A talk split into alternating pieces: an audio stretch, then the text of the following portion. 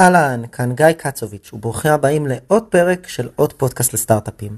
בפרק של השבוע זכיתי לראיין את דוקטור רועי מחרז, שותף מייסד בחברת הסטארט-אפ Beyond Minds, שנקרא פעם Beyond Minds AI.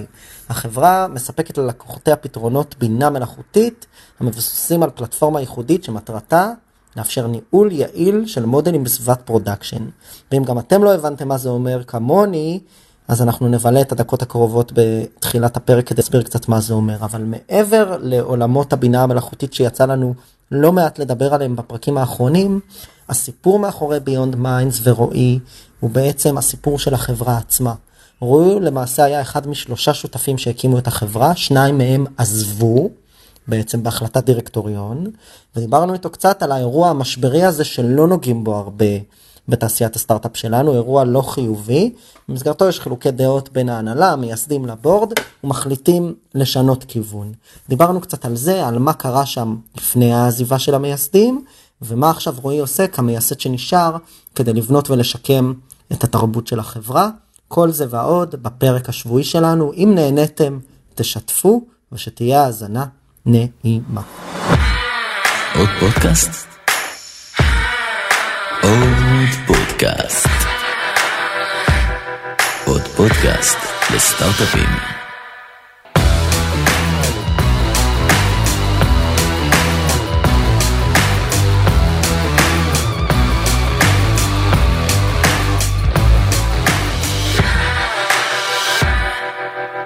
רועי, מעניינים, צהריים טובים. היי גיא, מה נשמע?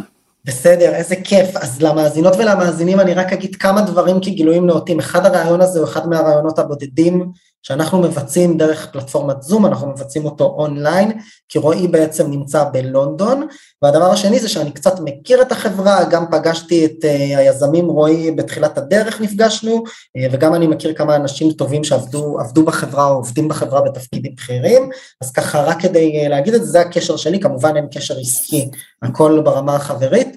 רועי, מה שלומך? בסדר גמור, תענוג להתארח אצלך.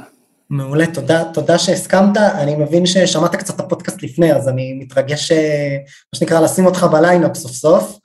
אה, ספר קצת, מכיוון שאנחנו, היה לנו באמת אה, לא מזמן פרקים עם יזמים שמקימים ומובילים חברות בעולמות שמשיקים לכל מה שקשור לבינה מלאכותית ולמידת מכונה, בין אם זה יונתן מ Deci, ועומרי מ Run AI, אז הייתי שמח שתספר קצת למי שלא מכירה, לא מכיר, מה זה Beyond Minds, מה בעצם אתם עושים, על איזה חזון הוקמה החברה ומה אתם עושים היום. אז אה, Beyond Minds בעצם מפתחת אה, פלטפורמה שאנחנו קוראים לה Production Centric, היא מתעסקת בעצם במה צריך, אה, מה הקומפוננטות שצריך פתרון AI בסביבת production. היא מנסה לחבר בין עולמות ה operation לעולמות הטכנולוגיה וה-development. תחשוב למשל אה, בעולמות ה-DevOps, כשבא DevOps ואמר אוקיי יש פה מפתחים שמפתחים אבל בסוף זה צריך להגיע ל production ויש פה איזשהו cycle, בעצם אותו דבר קיים ב-AI ויש לזה כל מיני ניואנסים נורא מעניינים. אני חושב שיש, אה, אה, אני מניח שהרבה מהמאזינים מכירים את המונח MLOps, אה, אבל יש מונח חדש ש Gartner אני חושב טבעו שאני מאוד מתחבר אליו שנקרא ModelOps. הוא בעצם אומר פיתחת AI עכשיו יש אופרציה שלמה שצריכה להתבצע סביב הדבר הזה. אה, ובעצם אה, ככה בשורה התחתונה הפילוסופיה שלנו אומרת שדאטה הוא מאוד מאוד דינמי ולכן ה-AI צריך להיות מאוד מאוד דינמי. זה כולל monitoring שיש הרבה חברות שמתעסקות ב monitoring זה כולל תהליכים של איסוף דאטה חדש בסביבת ה production, user feedback, נורא נורא מעניין התחום של פידבק, איך אתה מאמן מחדש את המודלים עם הדאטה החדש הזה ובסוף גם צריך לעשות להם אבלואציה ו deployment. ובעצם אנחנו קוראים לזה train and maintain infinity loop שזה תהליך שהפלטפורמה שלנו מאפשרת לבצע ב production לפתרונות AI. אז בעצם הפלטפורמה הזו מאפשרת מה? תסביר קצת, ב... בוא ננסה במילים יותר פשוטות, גם, גם פישטנו את זה קצת גם עם עמרי וגם עם יונתן, אם אני היום דאטה סייאנס או, או מחלקת AI באיזושהי חברה, איפה בדיוק המערכת של Beyond Minds נכנסת, נכנסת בעצם ללופ? אז שאלה מעולה, כי אני לא בטוח שהשוק עדיין בשל בדיוק לאיפה זה צריך להיות, אבל בראייה שלנו, תוך שנה, שנתיים, ארגונים גדולים שהטמיעו AI בכמות גדולה, בהרבה מקומות בארגון צריכים קבוצה, צוות בתוך הארגון שמתעסקים באופריישן. והם צריכים את ה-control tower הזה שלהם שמסתכל על ה-AI בארגון בכל מיני מקומות, בכל מיני use cases ומסוגל לנטר את זה, מסוגל להשפיע על זה, מסוגל לוודא שזה אה, ומסוגל אה, להגיב לאירועים שמשתנים ודאטה... קצת, קצת עולמות באמת של DevOps לעולמות ה-AI, אם אתה יכול בסוף לתת דוגמה למערכות מקבילות מהעולם שאנחנו אולי יותר מיינסטרימי או הלא AI, אתה יכול לתת דוגמה למערכות שעושות את זה לא על אלגוריתמים לגמרי, אני חושב אה, זה 20 שנה אחורה בעולמות ה software, כן? מלא אנשים פיתחו SaaS, פיתחו פתרונות, פיתחו אפליקציות ועכשיו צריך איכשהו לעשות management ו monitoring על הדבר הזה. ויש מלא מלא כלים אה, בעולמות האלה ש, ש, שמתעסקים עם זה, גם בהיבט של מפתחים וגם בהיבט של operation ממש, של איך אתה מתמודד עם, אה, עם, עם לנהל את הדבר הזה, הרי אתה לא רוצה שהקבוצות פיתוח שלך יתעסקו ב production, כי הן מתעסקות בפיתוח, הן מתעסקות בדבר הבא, ואיך אתה מוריד את ה skill set שנדרש אמ, כדי להתמודד עם operation. זו בעיה מאוד מאוד uh, מעניינת, אז מבחינתנו, אני אתן, אני אתן דוגמה נגיד, אני חושב שזה הכי מסביר את זה, כי אחרת זה נשמע נורא גבוה. Uh, נגיד יש לנו לקוח שאנחנו עובדים איתו על פתרון של uh, זיהוי דפקטים בפסי ייצור, Defect Detection, Quality Control מה שנקרא. יש מצלמה, מצלמת את הפס ייצור, מצלמת חלקים, uh, ויש שם איזה מודל, אובייקט. מנתחת את התמונה, מפעילה מודל שמאפשר לדעת אם המוצר הוא דפקט או לא, על בסיס המצלמה. בול, עכשיו זה נשמע בעיה נורא straight forward, בוא נפתח מודל, נתקין אותו, לא משנה איפה נעשה לו deployment, בענן, לא בענן, באדג', מחובר למצלמה, דאטה זורם, בסדר, יש שם כל מיני בעיות אינג'יניריות, אבל נניח שהתגברנו על הבעיות. נניח שהכל פתור, בדיוק. כן, עכשיו אתה מתעורר אחרי שבועיים שלושה, המודל לא עובד, לא עובד טוב, הביצועים אה, עוברים דגרדציה, אה, מתקשרים מהפס ייצור אחרי שלושה חודשים, יש פה דפקטים חדשים שהמודל לא מזהה.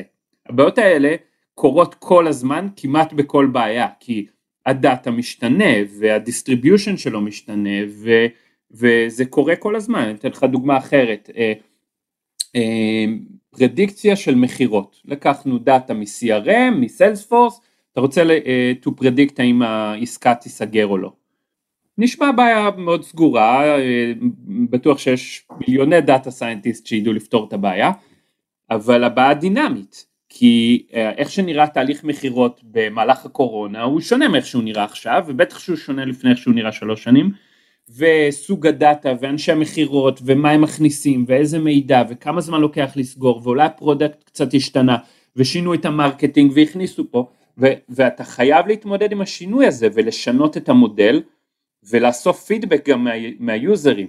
למשל אם נחזור לבעיה של ה-defect detection אני חייב שיוזר מדי פעם יסתכל על הדאטה ויגיד אה הנה פה יש טעות. הנה וגם תייגתי הנה כאן יש פה דפקט שהוא פספס. וזה דווקא נכון וזה לא נכון. ויש פה user experience שלם שצריך לעטוף אה, את הדבר הזה ולתת איזושהי חוויה שאפשר להתממשק עם ה-AI בצורה מאוד פשוטה. מה שנקרא לתקן מודל קיים למשל. לחלוטין, לחלוטין. לשפר אותו במובן מסוים. אנחנו אוהבים להשתמש במונח Keep it on the rails, כי uh, אתה רוצה לוודא שכשיש זליגות, כשיש דריפטים, כשיש שינויים, אתה מסוגל להחזיר את זה חזרה למסילה. אני חושב שזו דוגמה ש, שיחסית מבהירה היטב מה אתם עושים. בוא רועי רק נמשיך רגע עם ה-overview, קצת על החברה עצמה, כמה אנשים אתם, גיוסים לאורך השנים, מה שאתה מרגיש קצת uh, לחלוק ב-high level. אז בעצם החברה הוקמה לפני ארבע שנים, והחברה הוקמה בעצם אה, כחברת שירותים ב-AI, רצנו כמעט שנה וחצי bootstrap, אה, גדלנו לסדר גודל 15 אה, עובדים, לקוחות ראשונים, כפרויקטים ב-AI ניסינו לגשר על הבעיה הזאת של לבצע פרויקטים מורכבים במחקר שדורש AI.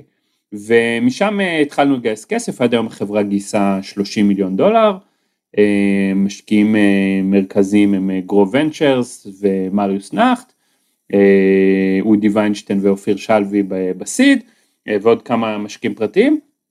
ובעצם כשהתחלנו לגייס כסף אז התחלנו לפתח את הפלטפורמה הזאת, חייב להגיד שלקח די הרבה זמן להגיע בדיוק לבעיה ובדיוק לפתרון היה הרבה קשיים במהלך הדרך סביב ההגדרה המוצרית והפוקוס המוצרי, טרנזישן לא פשוט מחברת שירותים לחברת מוצר. אני חושב שאגב הוא מאוד נפוץ ב-AI, רואים את זה בהמון המון חברות. נכון. כי יש שונות מאוד גדולה וכולי. ולצד זה שיש המון המון חברות מדהימות בוורטיקל AI, מה שאנשים אוהבים לקרוא, שזה פתרון אחד מאוד מאוד ספציפי לבעיה מאוד מאוד ספציפית, ובאמת צמחו בארץ חברות מדהימות בתחומים האלה, עדיין נשארנו נאמנים לבעיה ההורזנטלית, כן? כי יש המון המון אלמנטים שחוזרים על עצמם וראינו אותם בהמון המון בעיות. אה, אני רק אגיד למשל AI Doc שמשתמשים באלגוריתמיקה לצורך העניין אה, לניתוח אה, תצלומים רפואיים וכדומה, זה AI לשימוש ורטיקלי. אתם באים ואומרים, בכל חברה, בין אם היא רפואית, אמרנו אה, ייצור, תחבורה וכדומה, שמשתמשת באלגוריתמים של AI, יהיה את הבעיה ההוריזנטלית הזו, של היכולת אה, לעשות ואפילו... monitoring והתאמות לאלגוריתמים as we go.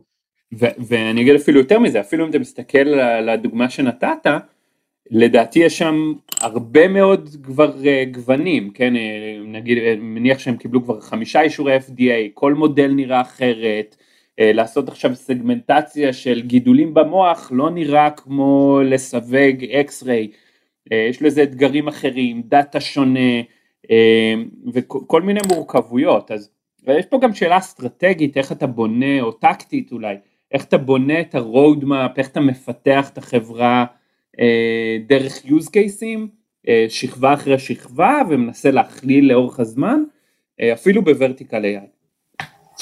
מעולה. אז דיברנו קצת על המשקיעים וקצת על, ה... וקצת על החברה ועל הרקע ועל מה שאתם עושים, עכשיו אני חייב לשאול את השאלה שמבחינתי היא קצת הפיל, ש... קצת הפיל שבחדר, גם לאור ההיכרות שלי את החברה, אבל גם נראה לי בסוף מי שקצת מקבל את המידע מבין. אתה בסופו של דבר סמנכ"ל טכנולוגיה ושותף מייסד בחברה, נכון? והיו איתך עוד שני שותפים שלאורך השנים עזבו. כן, אז... ובאחרונה ממש עזב אה, אחד השותפים שהוא גם היה המנכ"ל, ועכשיו אתה התמנית להיות מנכ"ל, אז אני אשמח שתספר קצת למאזינות ולמאזינים, כמובן ככל שאתה יכול לחלוק במסגרת המגבלות, מה הרקע והסיפור שם. לגמרי, אז, אז בעצם הרקע שלי הוא טכנולוגי, עשיתי דוקטורט בטכניון בראייה מוחשבת, הצטרפתי לחברה, לא, לא עשיתי כלום לפני. היה לי איזה פה ושם קצת עבודה כאלגורמיתיקאי, אבל, אבל בעצם אה, יזם פעם ראשונה, שותף פעם ראשונה, אה, אה, אני הצטרפתי כשותף שלישי, אז כבר היה משהו פעיל, והחברה התגלגלה. אגב, רוב הזמן הייתי בלונדון, אז גם, בוא נגיד, הריחוק גם הוא קצת ככה משפיע על כל מיני אלמנטים.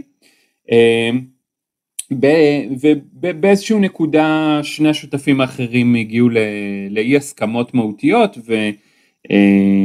ואחד מהם בעצם עזב את החברה, זה קרה כבר לפני יודע, מעל שנתיים אני חושב, אה, ואני חושב האירוע יותר מעניין שהתייחסת אליו שבעצם לפני חצי שנה הבורד והמנכ"ל הגיעו לדד אנד מבחינתם והחליטו לי, להיפרד, אה, אני לא חושב זה, זה לא היה מקרה קלאסי של השותפים רבו, אה, אבל מצאתי את עצמי כסמנכ"ל טכנולוגיה. מה שנקרא, זה לא, זה לא היה בגללכם, זה היה בגלל אי הסכמות ביניהם. אה, כן, כן, בגדול אני חושב אה, זה, זה בין, הבורד, בין הבורד למנכ"ל, ברור שהיו כל מיני אלמנטים על ההתנהלות של החברה והרקע והמוצר והטכנולוגיה ואיך החברה מתקדמת וכולי וכולי, אבל בסדר, זה בעיות רגילות אני חושב, ש, שקורות בכל חברה, אבל במקרה הזה הבורד והמנכ"ל החליטו להיפרד ומצאתי את עצמי לפני חצי שנה אה, שהמנכ"ל עוזב והבורד אה, שואל אותי אם אני מוכן אה, להחליף אותו כ- כמנכ"ל, אה, שזו דילמה ענקית. למה זו דילמה ענקית? אה, העולם, אני לא, אני לא בטוח שהעולם הכין אותי אה, להיות מנכ"ל, אה, זה שינוי נורא נורא גדול. כלומר ידעתי שאני מאוד ג'נרליסט, אני אוהב להתעסק ב-sales וב-marketing ובקלצ'ר וב-HR ובגיוס ובניהול וכולי, אבל עדיין אני חושב, אה, וכמובן בטכנולוגיה ואסטרטגיה, ועדיין יש פער גדול כי אני חושב שהחברה היא במידה רבה בדמות המנכ"ל, זה אה, היום חצי שנה אחרי הדבר הזה, קשה לי אפילו להתחיל להסביר כמה זה קריטי, כמה התפקיד של המנכ"ל הוא מהותי על מה קורה בחברה, mm-hmm. בכל אלמנט. אה, וכמה יש דברים, ש... יש דברים שרואים מכאן ולא רואים משם, זאת אומרת, מה שנקרא, לדבר עכשיו מהפוזיציה ולבוא ולהגיד, אני מנכ"ל, יש דברים ש... שאתה מבין יותר טוב מהפוזיציה הזו שאולי לא הבנת בתור סמנכ"ל טכנולוגיה למשל? וואו, לגמרי. אני חושב שהדבר הכי מהותי הוא כמה מה שאתה עושה, איך אתה מתנהג ומה שאתה אומר, משפיע על הקלצ'ר של החברה. אה, אני חושב שאני בטוח שהיו פה אנשים לפניי שישבו בכיסא הזה ודיברו על כמה קלצ'ר קריטי וכמה זה צריך להשקיע בזה אנרגיה ולבנות את הקלצ'ר הנכון וכמה זה קשה לשנות אחרי זה את הקלצ'ר, כן?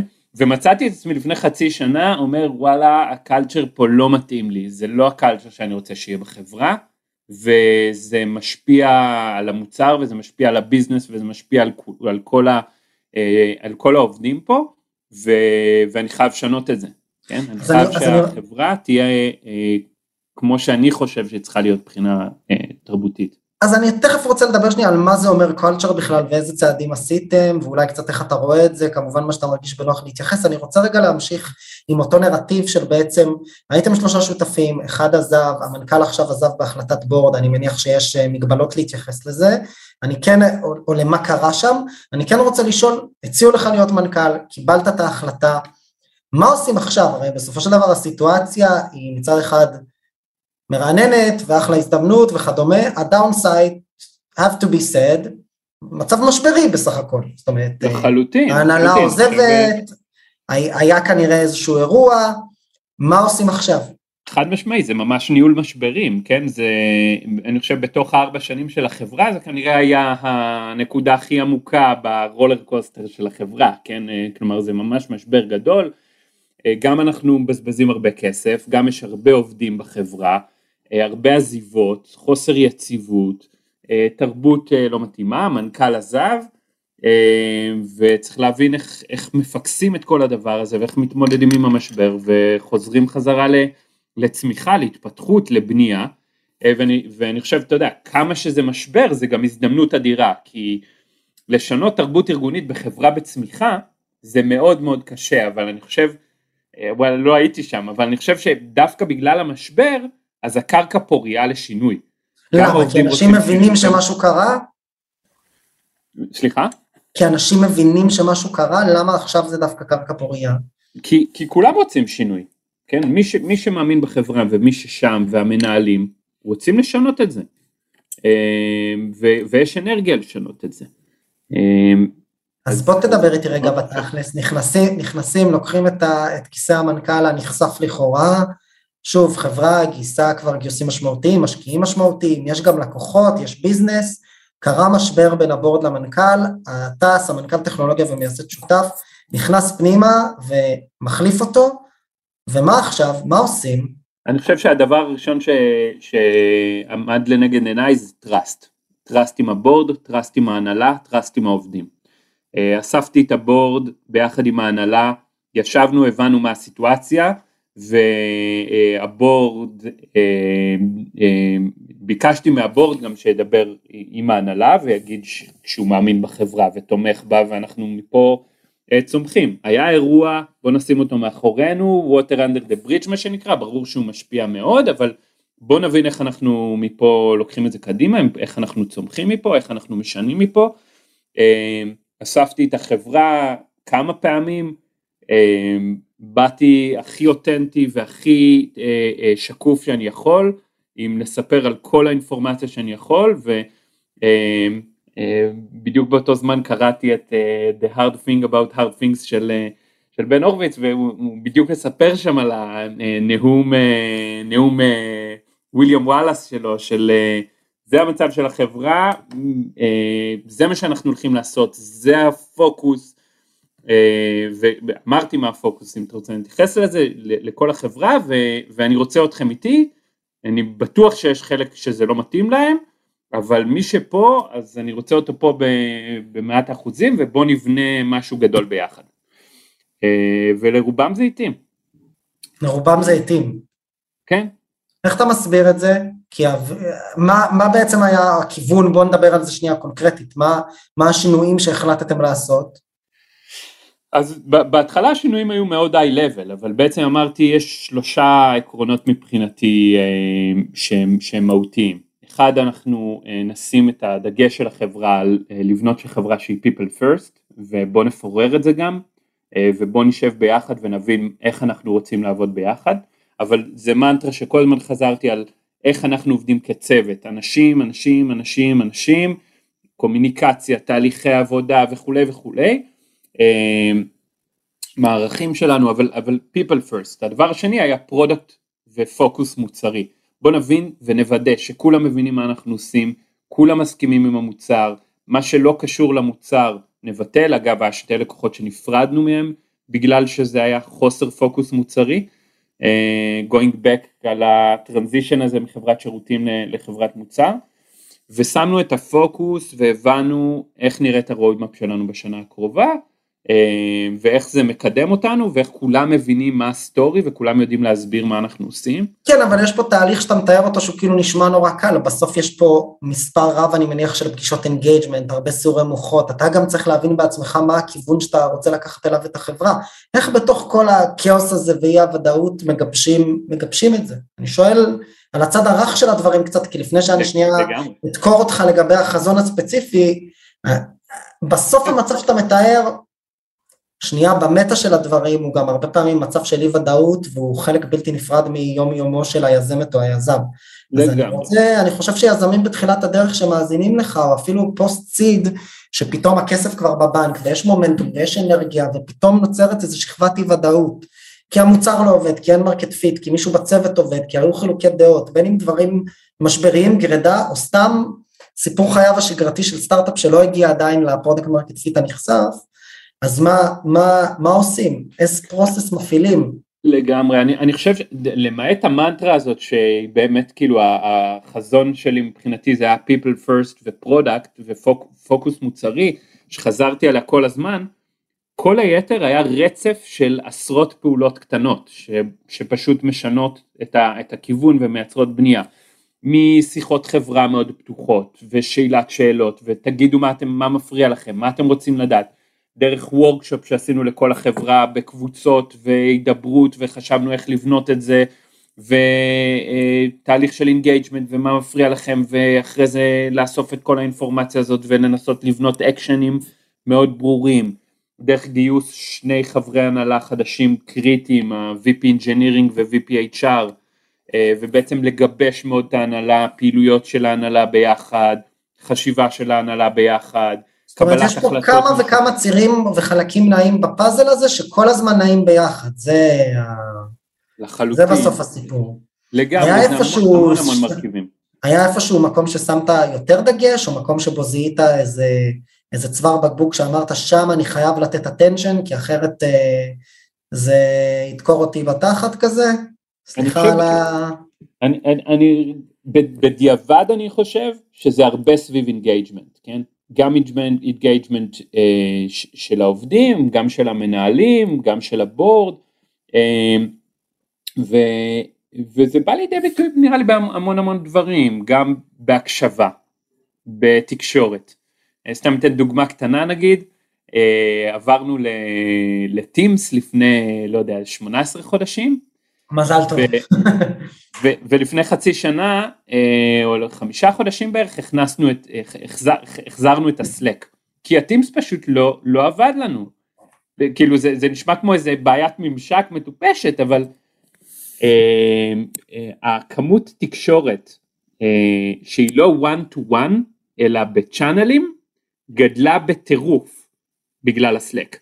וזה פשוט זה, האינפורמציה זרמה הרבה הרבה יותר טוב, אבל זה גם בפגישות אה, שמקשיבים לכולם וכולם יכולים לדבר, אה, ולא טוב, ואיך שה, שהפגישות מתקיימות אה, בגובה העיניים ובנועם ובאופטימיות ובבנייה ואיך אנחנו יכולים לשפר את זה ולבנות ולמידה לתת לכל אחד את המקום שלו.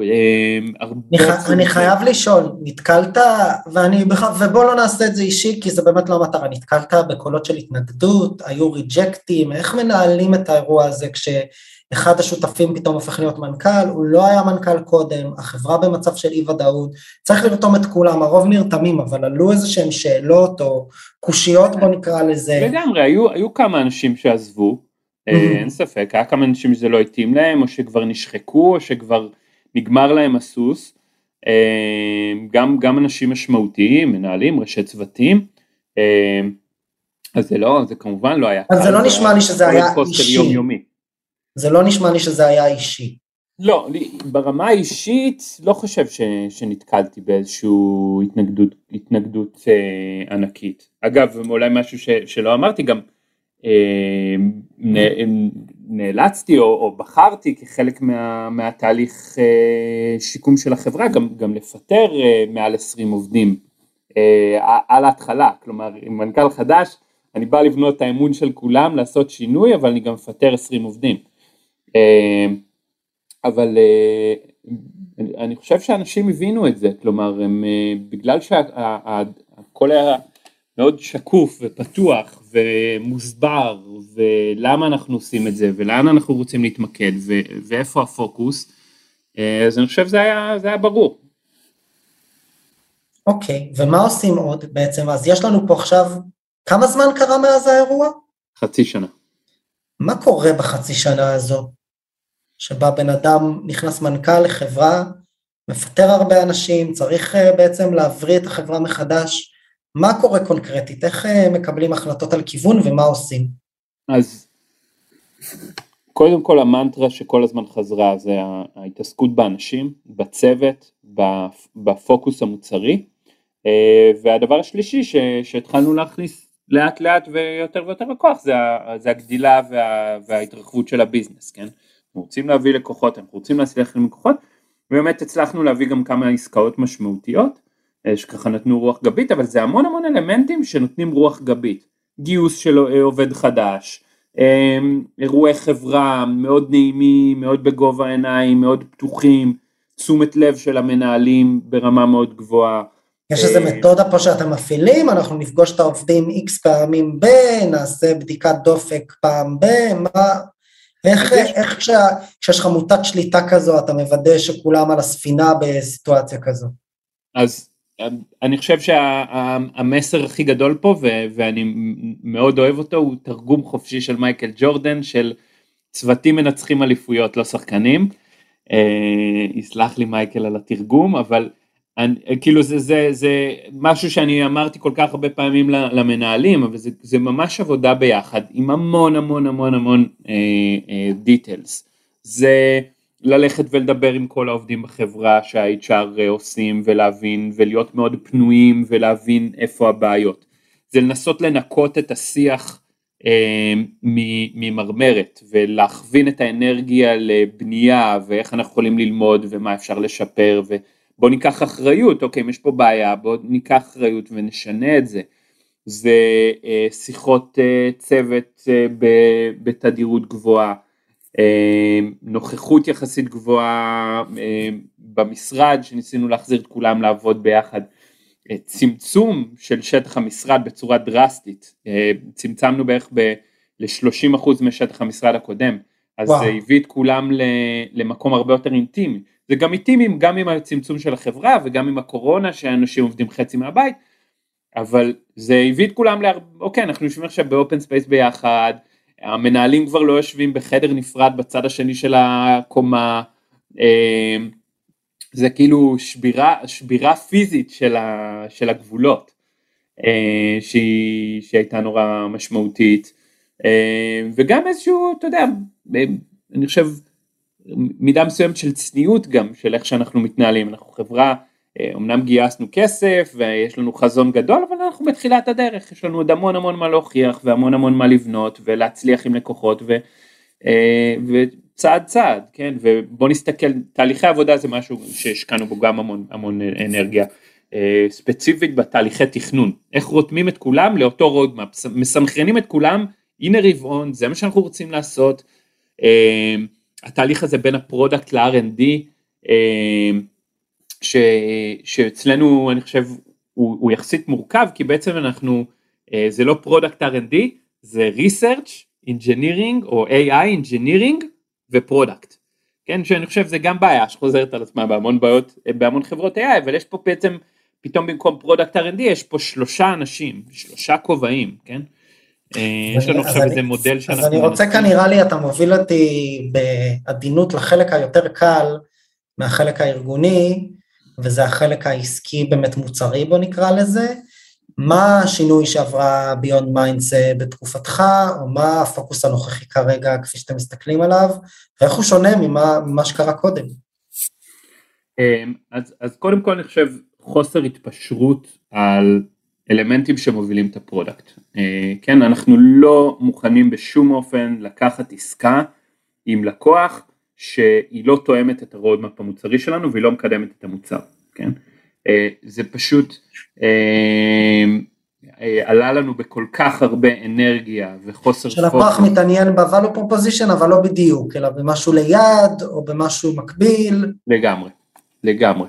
ו, ואני חושב הגיידליין הזה של להגיד לא ללקוח ולהבין מה לא עושים, אה, הוא היה מאוד מאוד משמעותי, כולל אה, הזכרתי שתי לקוחות ש, שבעצם החלטנו אה, להיפרד מהם, שזה כאילו מאוד מאוד קשה, כן, בטח שחברה בתחילת הדרך, שלהביא את הגושפנקות של, של revenue ושל לקוחות משלמים, זה אלמנט נורא נורא משמעותי לראונד הבא וכולי, אבל אני חושב שבסוף באיפה שהחברה הייתה זה היה הרבה הרבה יותר חשוב להגיע לפוקוס הזה. אה, ו, ואני חושב זה גם מאוד מאוד מתחבר לקלצ'ר כי זה איזושהי תרבות ארגונית של אה, you stand behind what you say, כן, יש לנו פוקוס מוצרי, זה הדגש, זה המוצר ואנחנו בסוף שמים שם את האנרגיה, כן, אה, אז אני חושב שזה היה מאוד, מאוד משמעותי. אה, צמצמתי מאוד מאוד אה, אה, בצורה משמעותית את הסיילס והמרקטינג, שזה גם כאילו ללכת שתי צעדים אחורה בהקשר הזה. אבל יחד עם הצוות הקטן והמצומצם אז זה היה הרבה יותר קל למקד ולהבין מהו לקוח נכון ולייצר את התקשורת הזאת בעצם מבחינתי אני אמרתי לצוות מכירות אנחנו לא עובדים לקוחות אנחנו עובדים עכשיו רק עם design partners זה הנקודה שהחברה עובדת בה בסדר, יכול להיות שהם משלמים, אבל הם מבחינתנו design partners. אה, במובן של הם יבנו יחד איתנו את המוצר? במובן של מחיר הרבה הרבה יותר נמוך, במובן של אגו הרבה יותר נמוך בתהליך, אה, בתהליך מכירה, אה, במובן של גמישות מחשבתית ושל מה שהם רוצים להגיע אליו, אבל גם שאנשי ה product מאוד מאוד מאוד מעורבים בתהליך המכירה, כן? מאוד מבינים מה ה-value proposition ללקוח והצוותים אפילו, ב, אפילו זולג ל-R&D לפגישות וכולי חייב להיות נורא נורא משמעותי כי אנחנו חייבים להבין בדיוק את הפוקוס ומה אנחנו מביאים ללקוח הזה ואיך אנחנו מצליחים אה, וזה שונה מתהליך מכירה של אנשי מכירות קלאסי בוא נגיד יש, יש לו הרבה אלמנטים וכמובן מעורבות של ההנהלה הבכירה כמעט בכל פרויקט. כל הכוח. אז איך, אז איך נראים הדברים היום, אם אתה יכול לתאר קצת באוברוויו? אני חושב שהיום אנחנו, אה, אה, קודם כל אני יודע, זה, זה רטרוספקטיב קצת של חצי שנה, אני חושב שהחברה אה, כנראה הייתה במשבר הכי גדול שלה אה, עד, עד היום, בתחתית של, ה, של הרכבת הרים הזאת, אה, אבל אני מאמין שהיום אנחנו בצמיחה, אני חושב שהגרדיאנט חיובי, אני חושב שיש לנו התקדמות מאוד יפה עם לקוחות אה, ולקוחות משמעותיים, אה, אנחנו מצליחים לסגור עסקאות חדשות, אנחנו מצליחים אה, כבר כמה רבעונים ברצף להגיע לרבעונים מוצלחים גם ברמת התכנון, ברמת ה-alignment וברמת ה-development, הצלחנו גם לגייס, אני חושב ש-12 עובדים אם אני לא טועה, וככה לעבות את השורות ולהמשיך לבנות את החברה בצורה טובה, אני חושב שזה סנטימנט מאוד מאוד חשוב, העזיבות אה, של עובדים אה, ירדו דרסטית, כמעט, כמעט נעלמו. ברמה האישית שלי אז, אז אני כאילו מרגיש שאני עובד עם צוות מדהים, גם ברמת כל החברה אבל ברמת ההנהלה שזה צוות שממש נבנה ויש הנהלה לחברה, שזה דבר שלא לא, לא יכול להגיד אותו בקלות לפני חצי שנה. אגב, גם עם הבורד, אני חושב, אני יודע, זה נושא ש, שעלה בפודקאסט כמה פעמים, אבל כל התקשורת עם הבורד ותקשורת רציפה ולא להפתיע אותם בפגישות ולתת להם אה, את השקיפות שהם צריכים ולהבין מה, מה מתרחש בתוך החברה ולערב אותם בקבלת החלטות קריטיות ולהיפגש בטיימליין הנכון כי בעצם זה החברה במשבר אז נפגשנו לעיתים די, די תכופות. אה, ופגישות עם כל המשקיעים גם באחד אחד אה, אני חושב שה, שה, שהאמון הזה גם בי וגם בהנהלה וגם לחדש, לבנות מחדש את האמון אה, בחברה היה מאוד, אה, מאוד משמעותי. איך עושים את זה? זה נשמע לי קצת איי-לבל כזה, כאילו בסוף יש פה בבורד, בוא תספר קצת על הדינמיקה, איך זה מורכב ואיך בונים מחדש את האמון, איך מייצרים את השקיפות הזו בעצם. אני חושב, יש פה שני אלמנטים, אחד זה לספק להם אינפורמציה, לא באיזה שהם שואלים אותך, אלא אתה אינפורמציה בדחיפה. למשל בחודשיים האחרונים כל שבוע הייתי שולח להם one pager זה מה שקרה השבוע בחברה. אה, עם כל האינפורמציה הנה אירועים זה מה שעשינו ברמה הטקטית. אה, אחרי זה... ממש ככה עד לאיזה רמה מעדכנים בעדכון כזה? אני עדכנתי שם כל דבר. איזה עובדים עזבו איזה עובדים גייסנו אה, פגישות קריטיות עם לקוחות בדחיפה הם יסננו לעצמם את האינפורמציה הלא רלוונטית. אני כרגע רוצה לבנות רמה של פתיחות מאוד מאוד גבוהה, אני פה בשביל אה, לקחת את החברה הזאת קדימה, אה, אחרי זה פגישות של one on one עם, ה, עם החברה והתייעצות על אתגרים אה, מהותיים, אה, כינסנו גם בורד אה, אחת לחודש בשלושה חודשים האחרונים, אז התדירות אה, הייתה יותר גבוהה. אה, פגישות הנהלה כמובן מאוד דחופות וגם אה, אה, בעצם ה-CFO שהיה מבחינתי עד היום גל הוא, הוא בעצם ה... אני, אני רואה בו כ-co-founder מבחינתי היום והוא השותף מאוד מאוד משמעותי שלי בתוך התהליך הזה של ה business recovery plan. אין, אין, אין לי דרך אה, להגיד אה, כמה הוא מדהים וכמה הוא עזר, אבל צירפתי אותו כמובן לכל הפגישות בורד ולכל ההחלטות הקריטיות האלה, ו, אה, וכמובן גם חברי ההנהלה, נורית שהיא ה-VP product שלנו, היא מאוד, פונקציה מאוד משמעות, משמעותית בתוך התהליך הזה, ויותם ה-VP Engineering וטלי ה-VP HR, אה, ורשף ה-VP Delivery, באמת הנהלה כאילו... אז אני רוצה פה רגע לפני, לפני השמות באמת לשאול, בתוך כל התהליך הזה, איפה אתה מוצא מזור? עם מי אתה מתייעץ? מאיפה אתה מקבל עזרה? אז אה, נהוג לומר שתפקיד המנכ"ל הוא בודד.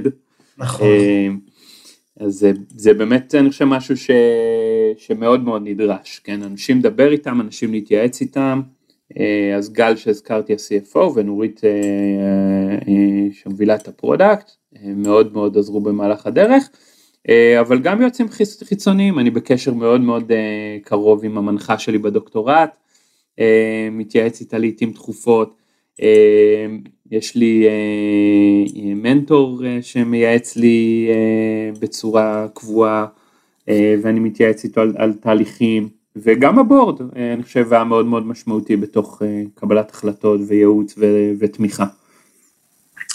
רועי ככה מבט קדימה, מה לאן, אה, לאן כל זה הולך מבחינתך? אז, אז אני חושב ש, שהגענו לנקודה שאפשר באמת לשאול את השאלות האלה, כן, ו, ומה החברה הלאה, ו, ואני אגיד לך מה שאני אומר לחברה, בוא נוודא שהמוצר שלנו מדהים, שבנינו פה תרבות ארגונית מנצחת ושיש פה צוות מדהים, נייצר ערך ביזנסי ומשם אני חושב נהיה ל-value chain של צמיחה, אה, של משקיעים שרוצים להשקיע, של חברות שרוצות לרכוש, של לקוחות שרוצים להגיע ומשם אה, אני חושב נרכב יפה על הסוס, אז זה, זה 2022, צמיחה, התחדשות ומקווה שנגיע לנקודה המיוחלת. רועי, המון בהצלחה במסע המאתגר הזה, כל הכבוד על זה שלקחת את זה על עצמך, ותודה רבה על הכנות, כמובן הכל מה שנקרא במסגרת מה שאפשר ככה זה, כי הרבה פעמים סיטואציות כאלה באמת יש בהם גם אה, חלקים שלא תמיד אפשר להתייחס אליהם וזה ברור, אז אני רוצה גם להגיד את זה למאזינות ולמאזינים. אה, וזהו, אני מודה לך מאוד, אני מאחל לכם המון בהצלחה, פרק מלמד מאוד, אני נהניתי, אני באמת אה, מאחל לכם רק את הדברים הכי טובים שאפשר. כן, תודה רבה, היה לי תענוג להתארח, באמת אני חושב מה שאמרת זה מסר מעולה לסיום, כלומר, ברור שלא הכל ורוד, לטעמי לא הכל ורוד כמעט בכל חברה ואתגרים הם בלתי נמנעים, אבל אני חושב חלק מהכיף זה להתמודד עם האתגרים האלה, כלומר אם אתה, אה, אם אתה לא מפלטר את ה-up and downs ואתה יודע להסתכל על התמונה הכללית אז, אז אז אה, זה סבל אטומי, אבל בתמונה הכללית אני חושב שזה כיף. אני גם חושב. רועי, תודה רבה. תודה רבה גיא. חברות וחברים, תודה רבה שנשארתם עד סוף הפרק והאזנתם לי. אני מקווה מאוד שהפרק העשיר אתכם ולימד אתכם משהו חדש, ואם הרגשתם שלקחתם משהו מהפרק הזה, אני ממש אשמח שתשתפו אותו ואת הפודקאסט בכלל, כדי שעוד יזמות ויזמים בתחילת הדרך בישראל יוכלו ללמוד על איך להקים ולהתחיל את הסטארט-אפ שלהם. אם אתם רוצות ורוצים לשמוע עוד פרקים, אני מזמין אתכם להירשם למעקב. כל הלינקים למעקב אחרי הפודקאסט שלנו מופיע ב description, וכמובן אתם מוזמנים לפנות אליי. או ב LinkedIn או ב Instagram ולספר לי איך נהניתם מהפרק ומה למדתם, או סתם לכל בקשה ותהייה, גם הלינקים האלה מופיעים אצלנו בפודקאסט. תודה רבה ונתראה בפרק הבא.